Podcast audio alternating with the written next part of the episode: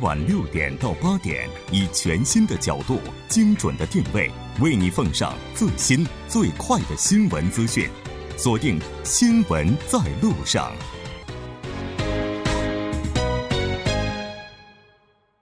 好的，欢迎回来，了解最新热点焦点，锁定调频一零点三，新闻在路上。稍后是广告时间，广告过后马上回来。好的，欢迎回来，回到我们今天新闻放大镜的第二部分，继续和时事评论家徐明季老师以及来自中央日报社的王者一起来讨论公平招聘这一话题。节目也期待您的参与，您可以发送短信到井号幺零幺三，通信费用每条为五十韩元。另外，您也可以在 YouTube 上搜索 TBS EFM，在收听 Live Streaming 的同时点击对话窗参与互动。那刚才咱们提到了说，现在呢也是为了防止出现这种舞弊招聘的行为，哈，有一些企业啊在探讨就引入第三方来参与面试。我们看到说，这种利用外部专门的面试机构进行合作委托招聘。的这种形式也是应运而生了。那我们来看一下这个措施，它是怎么样去推进的？这个呢，就是说啊，我们现在面试不是进行很多次吗？我们在这个材料审查的时候呢，它已经啊一批会淘汰，嗯，然后剩下的人再开始第一次面试开始。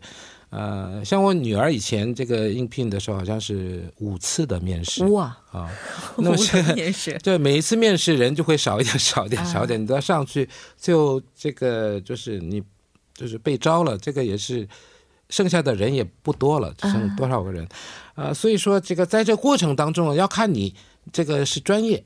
你的专业，但是现在呢，我们不论什么专业了，所以说这边呢要把这个什么你的专业、性别、什么年龄、学历都不要写。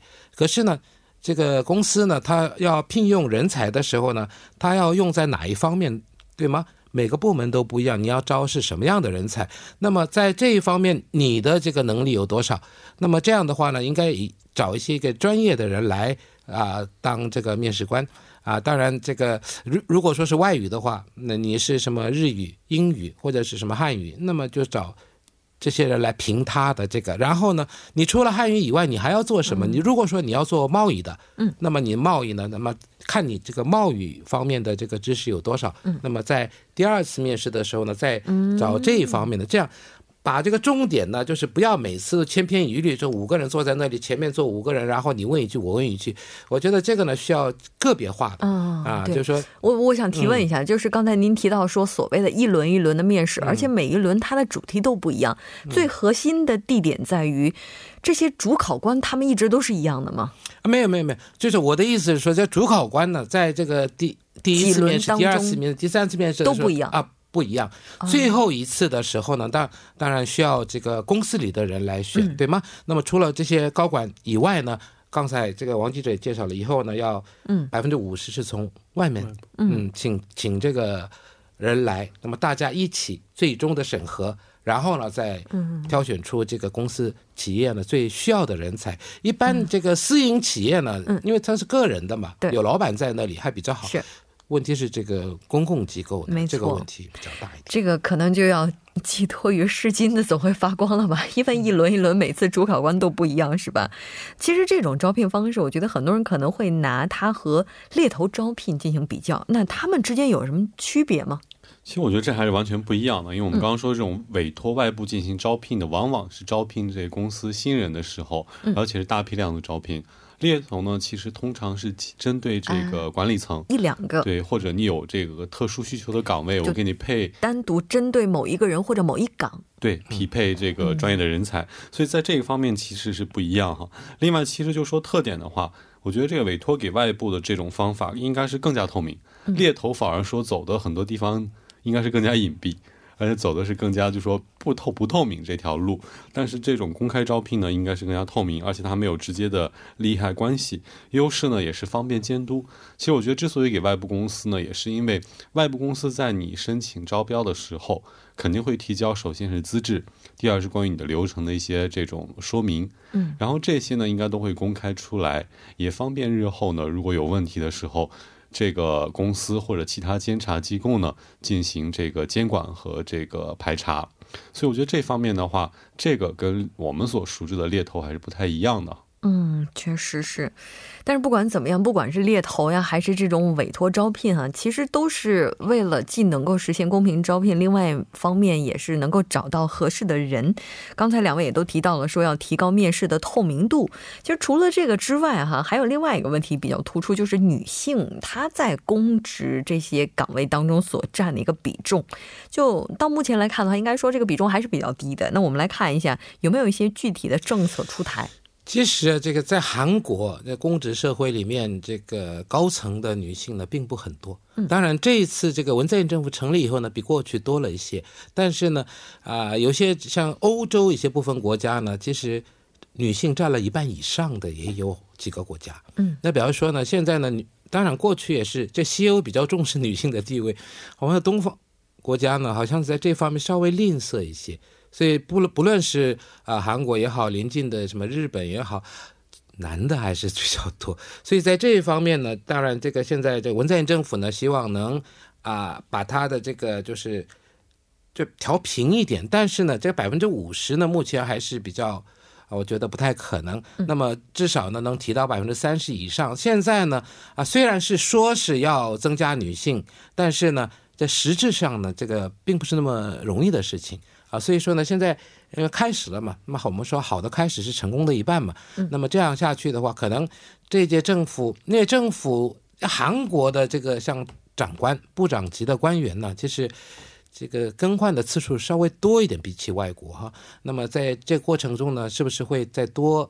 呃，请一些这个女性来做这个高管的这个啊，还很难说。但是呢，我觉得这个随着这个社会的进步、社会的发展呢，啊，女性的地位呢会慢慢提高。那么这样的话，女性高管的出现率呢也会啊随着上升的。是的，没错。应该说这些政策也也都只是一个支撑。未来的话，这女性到底能够在公职当中占怎么大的一个比重，可能一时半会儿我们也是看不到什么结果的。那文政府，我们知道他也是在不断的努力，希望去恢复国民对于政府的信赖。那这个不信赖，可能在前政府他们留下的这些问题之上啊，应该说也是起了不小的影响的。那在在提高就业率以及腐败这个问题上，就我们现在能看到的，就王哲，您觉得现在我们面临的这困难应该是什么呢？我觉得其实这个社会认识是最重要的一方面哈。当然，现在可能大家普遍觉得我们对于这个击毙要清除，要清除这个是一个共识。但是不可否认的一点是，目前为止，这个击毙是存在，而且是很深的。嗯，而且包括一些我们的一些所谓的这个惯例当中，有很多是不合理、不好的。所以这些呢，想要改变，可能光凭政府这些政策，或者说一天两天的话，是改变不了。可能也要需要我们所有的人不断认识，包括像我们这媒体不断在讨论这个女性是否要更多的参与到这个公职当中，也包括这个我们平时在对待自己女同事或者一些其他的方面的时候，一些想法和做法，这些其实都是影响到整个事件走向的一些呃重要的因素。嗯，所以我觉得。这种改变认识才是改变这个问题的一个最关键的因素，也就像教授刚刚讲的，说到底还是良心问题哈。但这个可能一天两天改不了。另外，我觉得再就是这个苍蝇和老虎一起打，这个借用一句话因为目前可能韩国查的力度应该很大，嗯，但是我看针对的还是很多针对这些食物部门，但是我相信背后有很多大老虎，所以看文政府有没有魄力，就把这个大老虎和苍蝇。一下给打几个，然后把这个风气呢，我就给杀一杀，这样可能今后是不是更有一个更好的震慑作用？嗯，我觉得呢，还是要摆脱这个关系。嗯，这关系两个字啊，呃，因为这个很多人说，这个进入哪一家公司工作的靠关系进来的人是，呃，一直以来是稍微多一些的。所以说，叫公正、要公平、要透明的话呢，首先呢，要把这关系给去掉。啊，不然的话呢，这是很难的。还有一点呢，就是说这个后台，我们常常说这个人后台很硬，怎么样？就是说这个后面这个有人就是行使一些压力也好，请托也好，那么那么在他下面的人呢，不好这不好拒绝，这个也是一个要首先要清楚的。还有像像韩国也有这种观念。这样说是不是比较适当？有重男轻女、男尊女卑的观念呢？目前呢还是多少残渣在那里。所以说呢，首先要破掉这个。那么随着这个社会的发展、民主主义的进步呢，那么人们的意识水平也提高了。呃，不像过去了。所以说呢，现在出来讲话的人也很多了。呃，像最近不是有什么 Me Too 运动也好，在过去呢，像这种事情是几乎很少。但是现在呢，大家都拿出勇气。这个当然，啊，刚才那个文总统也提到过，女性的在社会地位里面呢，还包括啊所谓的这个对女性呃社会，尤其是男性对女性的看法。刚才王记者介绍的，所以说有关这个什么性骚扰、性暴力呢，这些呢也都包括在里面。要是真真正的能提高女性的这社会地位的话呢？那么，在这个公职高层里面也会有女的，呃，那么在这个就公正透明的情况下呢，那么我们可以这个选拔一些真正是这个适得其所的一些人才，嗯，啊，那么这样的话呢，对于国家的发展啊，社会的进步呢，也是。啊，跟着走的。嗯，其实咱们今天这个话题聊的应该说是比较大的，就是公平招聘。我们如果反向来思维，就是出现的这些不公平的招聘，主要包括就是它它可能会主要包括的问题，就包括比如说提到的男女问题，就女性的公职人员会比较少，还有这种所谓的裙带关系问题。等等，它可能是会出现的。就除了这些之外的话，它还可能会存在各种各样形式的。其实最好的方法是不是就是有的放矢？就我们针对这些问题去逐个的去突破，它的效率会不会更高一些呢？它比空口去喊我们要公平的去招聘等等等等会更有效呢？也也有人说这么雷声大雨点小。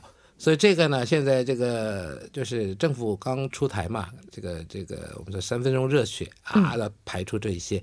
呃，问题是这个要怎么样的好好的推进，这才是真的。能不能规划一个很好的制度，这是很重要的问题。问题是，你制度再好，人不遵守的话，这个制度呢也等同这个没有啊。对，所以说这个有有一个良好的，就是目前呢，当然这个制度呢只是有个框架，但是没有细则。嗯啊，那么细则呢，我们要真的把它确立起来。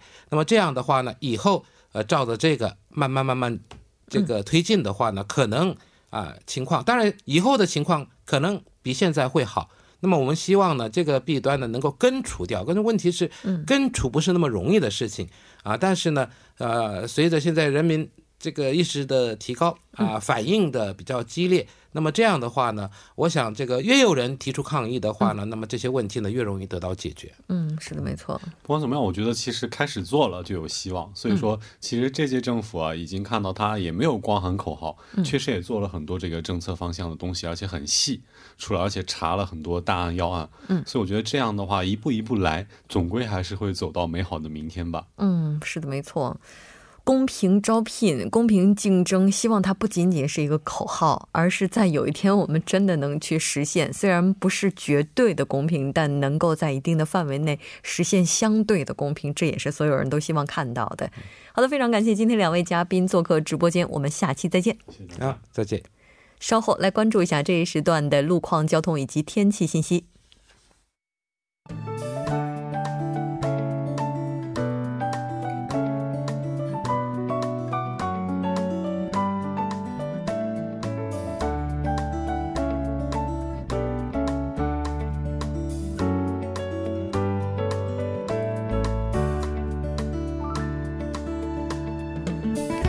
晚间的七点四十五分，这里依然是由楚源为大家带来的道路和天气信息。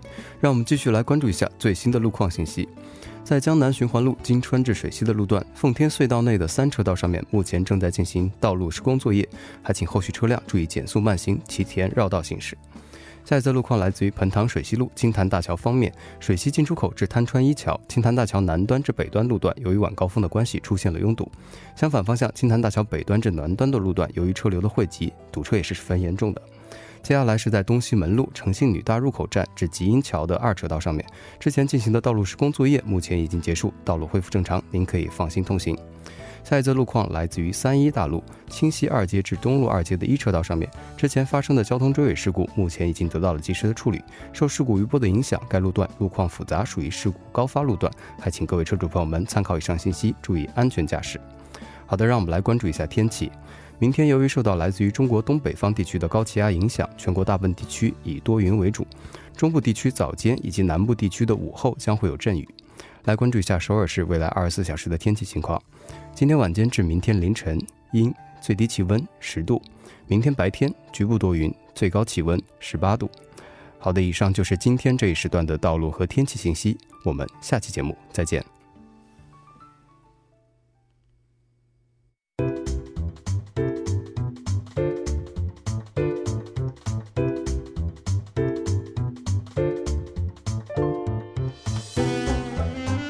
历史，横看新闻，解读新闻中的历史。每周一到周四，我们会邀请历史专家就当前热点新闻追溯其历史根源。不久前，韩国的 MBC 以楼市三万多名抢楼盘，最高竞争率达到九十比一为题进行了报道。在这篇报道当中，就提到了韩国的罗多阿帕特，就是不久在未来的时候会在江南区属这个筑立起来的商品房。对于房子来说，韩国人应该说是有一种。非常特别又特殊的这种执着哈，那从这份执着当中，我们也能够窥到江南开发的历史。今天我们继续和来自首尔迪吉特尔大学中国学系的学科长李和成教授来了解江南的历史。李教授你好，哎，主持人、听众朋友大家好，非常高兴继续和李教授来了解江南的历史。其实今天咱们提到这个江南房价特别高，我觉得连外国人应该也都知道，韩国最贵的房子应该是在江南。是，呃，价钱来讲的话，最贵的是应该是在江南。嗯，是，就是它这个房子贵，而且呢竞争率又特别的高。刚才就提到说九十比一，我觉得可能有一些地方它的这个竞争率啊也是要超过这个数字的。在韩国的话，这种房子它也是分好几种类型，应该它也有过这种公住房的这个概念。那商品房这个概念产生最初是不是也在江南呢？呃，其实，在韩国这个所谓这个楼市，嗯，第一个出现的是以前这个日据时代，就是正确的数字是一九三二年。不过那个时候，那个楼市是比较有有特殊的。嗯，我们现在讲的比较，我们通常看到的这个楼市是一九六一年首尔在首次这个出现。不过呢，我们所所谓讲的这个江南的楼市是应该是呃一九六七年开始建设的。嗯，那那个那个时候是因为我们刚刚讲的这个江南是非常有限。这个人口越来越多，嗯，那而且这个首尔一个比较这个奇怪的现象是，你不可能随便高到呃你越你的高度，嗯，因为我们我们非常要注意到这个北韩的这个勤劳。啊，比较高度的这个建筑是必须要受到这个行政上的制裁啊，所以你在这边盖了五十多层、六十多层，那是不太可能的，必须要经过很多手续。所以那个高度的这个制裁之下，你看这个整个江南能够容纳、能够能够容纳多少个人是有限的。对对对，就这么看起来，就有一些比较老的楼盘哈，他们这个楼房的高度都不是特别高。呃，不能。不能太高，而且现在你要再开发、再建造的话，必须要有适当的这个法律的这个更改之下，嗯，要要重新这个改起来。所以现在这个不仅是江南了，这个首尔的很多地区为了这个问题，这个行政单位跟这个当地的居民，还有你要进去那个地方的那一些很多这个老百姓，都一起为了这个问题就是伤脑筋。啊，这么看起来，如果大家在首尔地区看到那种地标性的建筑，应该且看且珍惜啊！因为最初建的时候，肯定审批是非常复杂的。是的，嗯，那最早江南他建商品房是在什么时候呢？应该是我们所谓讲的这个商品房是一九七一年，他第一次这个开这个张聘房的时候，是为了这个呃首尔这个呃市府的公务员。嗯，很多公务员那个时候，因为公务员的这个薪水这个不高啊，呃，他在江北是买不到这个自己的家，嗯，所以这个这个江南的话，离这个首尔市府离不到，那个时候是不到二十分钟，嗯，哎，所以他在这个江南开了呃一个一个商品房，可是那个时候呃其他的人不太愿意，所以呃申请的人不多，嗯，很多那个那个房子是很很很勉强，呃，有的时候是强制性的。给公务员，你一定要买，是这样子的。嗯，哎，这么看起来，当时被迫买的人应该都特别开心吧？呃，不一定呢，那跟跟现在的这个情形不一样的。啊，那个时候的观念是人还是住在这个江北啊，呃，要让你住到这个江南的话，可能很多人不太愿意。嗯，因为那个时候江南没有其他的设备，为了这个补助这个的这这些问题，他在江南里面这个设了很多这个学校，然后那些江北的所谓名校，嗯，长治一到这个江南来，嗯，哎，这个有点像现在的世宗市吧？世宗市在最开始推进的时候也是困难重重，是。当时也是有很多人这个不太希望搬到那边去，因为毕竟它是没有任何设施的，那。现在的话，其实，在韩国哈，我们能听到这样一个词叫“楼市共和国”。哎，怎么就有这样一个名字呢？因为韩国人口这个号称是五千万，那五千万当中，现在一千五百万集中在这个首尔。嗯，那我们刚刚讲的首尔的这个面积，哎，更何况这个江南的面积是非常有限。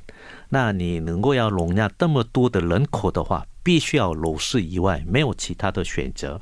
这个楼市共和国，这个是有一个法国学者，他在所尔生活当中看到这个这么特别的情形以后，他把这个当做他的博士论文的题目。嗯，所以这个楼市共和国这个名称会出现。我们这个按照一般的统计来讲的话，大概十个人当中六个人是住在这个楼市里面，这个是整个世界历史上非常罕见的一个事情。嗯。但虽然说已经形成了一个楼市的共和国，但是韩国这房地产的价格还是一直居高不下，并且一直是在往上涨。所以有人说，韩国这楼市的话，说过热是一点儿都不过分的。那之前的话，在历史上曾经有过类似的一些现象吗？当然，历史上是没有了。嗯，呃，这个是这几十年，这是呃才出来的一个非常现象。因为以前我们来讲的话，这个买买个房子是为了住的，对，并不是这个为了投资的。现在买房子是百分之五十以上是为了投资，并不是为了而住的。所以今天韩国人在买房子的时候，就买的是房子，买的还是家呢？这个是一直在讨论的问题。呃，这个见仁见智，这个很难难定，很难这个定个结论。对，因为我前一段时间就听到有一个新闻啊，说在韩国就是江南区有一个房子楼盘要开盘，那我们都知道韩国这买房子是需要这个 罗都一样的这种，好像你你得你得中，你要是中不了的话，想买也买不了。就有一高中生十九岁，然后中了一房子，大家就开始怀疑了，哎，你这房子还是房子吗？还是家吗？好像只是壳子了。你在首尔买一栋房子的话，比任何投资还成功，啊，这是一定的。但是我们也应该要相信，在这个楼市过度集中、过热的情况之下，未来会发生什么，我们都是无法预料的，对吧？非常感谢李教授带来今天的这一期节目。明天我们会继续跟随李教授的步伐，来了解江南的历史。好，再见。新闻中有你有我，我们一直在路上。您的参与，我们的动力。参与我们的节目，您可以通过手机短信的方式发送短信至井号一零一三，每条短信会收取五十韩元的通信费用。您也可以登录我们的官网三 w 点 tbs 点操语点 kr 收听更多广播回放。